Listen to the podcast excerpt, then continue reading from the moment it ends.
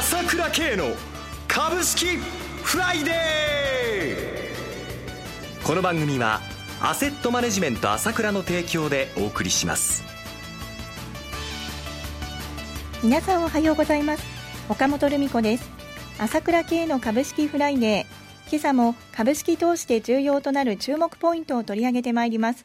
早速アセットマネジメント朝倉代表取締役経済アナリストの朝倉圭さんと番組を進めてまいります。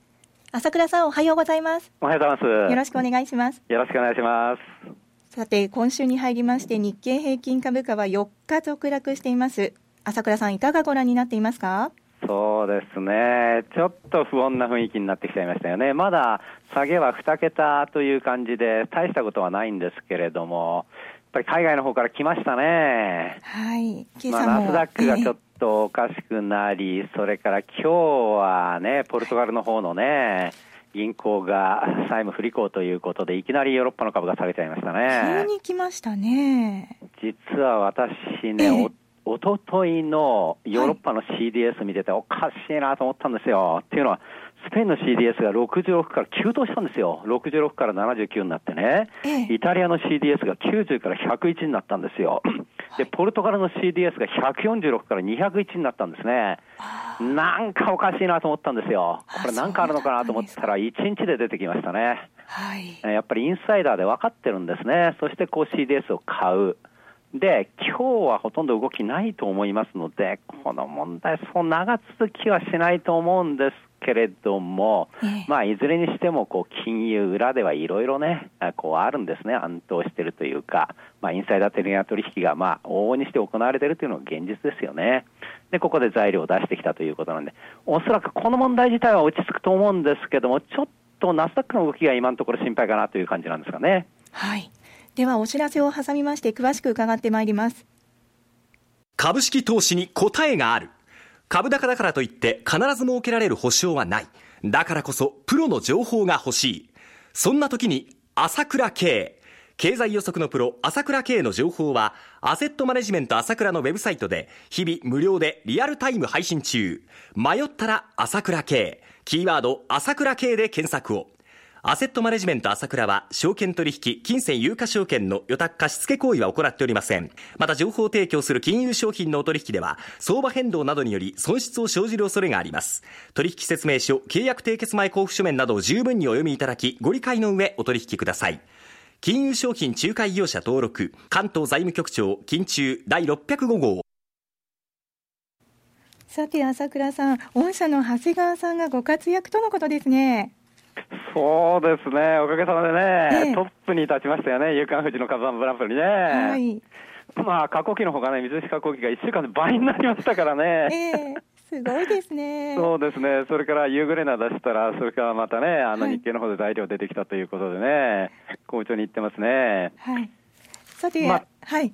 とにかく長谷川ね、短期でこういうふうに急騰する銘柄を見つける名人なんですよ。ああ、そうですか、えー、ですから、1割、2割とかっていうんじゃなくて、倍とか数倍になるような銘柄、本当発掘するのがうまいんですよね。えー、それがますます楽しみですね。そうですね。まあ本当に、当社のホームページから SBI 証券、楽天証券、口座作っていただければ、毎週長谷川の情報がいきますから、はい、参考になされていただけると、と思いますね。はいさて、夏相場前の調整に入ってきたと、朝倉さんは、このところの動きをご覧になっているということでよろしいんでしょうか？基本的に夏相場というのは大きな相場に向けているということで、上昇トレンドは不変ということなんですね。はい。その中で今日のまあポルトガルの話もそうですけれども、海外要因からちょっとこのモメンタム株中心に下げてきて、人気株がちょっとね、下げてきてますよね。えー、この辺ちょっと証券株なんかも下げてるんですが、バージェを悪くしているというところがあるわけなんですけれども、まあ、今回、海外から来た話なんですが、いくつか確かに下げる要因はあるんですね。下げる要因があるんですね。ありますね、あります。まあ、一つは、えー、あやっぱりアリババの上場なんですね。はい。はい。アリババね、成り物入りで上場するんですけれども、まあ、8月8日に上場するっていうんですけれども、これ8っていうのは中国で縁起がいい数字らしいんですよね。8っていうんですね。えー、で、88っていうか、アリババで、ババで88みたいなんですけれどもね。はい。いずれにしてもね、はい、このアリババが時価総額20兆円って言われてるじゃないですか。えーそうするとトヨタの時価総額20兆円じゃないですか。はい。えーで、インデックスファンドとか、いわゆる指数にいっぱい連動してるファンドがあるじゃないですか。はい。結局、組み入れるしかないでしょ。ええだから銘柄ポートフォリオ入れ替えするしかないですから、どうしても買わざるを得ないわけですよね。はい、はい。ですから、それを今から手当てするということの中で、そういう話の中で、まあ、7日、8日と、まあ、Facebook とか Twitter とか5%から10%、10%バーっと売られちゃったわけなんですよね。はい。えーで確かに20兆円っていうお金は大きいじゃないですか。大きいですねそれをポートフォリオから入れ替えたら、これは相当な売り物が出るのはしょうがないんで、はいこれはまあ、それなりの売り物は出て、えーまあ、若干安はあるかなと思うんですけれども、ただ、8月8日までこれが続くことはないですよということですね。そこまでには3000材料を織り込んでしまう。ないしはもうポートフォリオは完成させてるということになるでしょうから、長くても7月いっぱい、私は2週間程度と思ってるんですがね、むしろこういったことを材料にして売り叩いてくるという、そのいわゆるヘッジファンド側の動きですね。そういった仕掛けという方を気にした方がいいんじゃないかなという感じがしますね。ですから今ちょっとこういうふうにななってきたということは、またやはり注意しなければならないということは事実だと思います。はい。それからもう一つはね、あのまあ、先週お話ししたんですけどね、雇用統計28万8000人ということで、よかったじゃないですか。はい。その時に若干金利上がっちゃうんじゃないかな、インフレ懸念があるんじゃないかなって言ってたんだけども、その時は、賃金の 上昇率が2%、前年比2%ということで、賃金が上がってないよということで大丈夫だよっていうことで、それでわっと株が買われて、あのダウ平均1万7000ドルまでいったじゃないですか。はい。ところがその後に、やはり相次いでですね、いわゆるあちら側の専門家からですね、金利予想の金利引き上げ、ゼロ金利解除ですね、この予想の 前倒しが出てきてるんですよね。はい。各社出てきてるんですけども、特にね、ゴールドマン・サックスのアナリストなんですけども、ハト派として有名な方だったんですが、はい。この人が、今まで2016年の初めって言ってたのを、半年前倒ししちゃったんですよ。ゼロ金利引き上げの、ゼロ金利を解除という予想ですね。はい。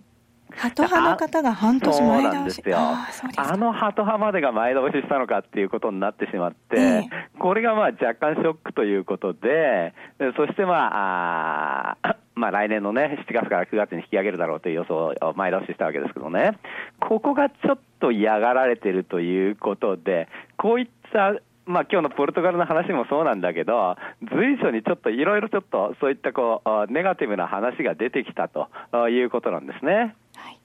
で、ここ見て、ここまで見てもね、ええまあ、ナスダック自体が5月の中旬からまあ11%上がってるんですよね。4035ポイントから4485まで。ええで、日本の株もちょうど11%上がってるんですよ、実は。1万4000割れから。ええええで、はいマザーズは50%上げちゃったでしょ。ええだからまあ多少で、ここでね、調整はあるのもしょうがないかなというような感じもしますね。では一旦お知らせを挟みます。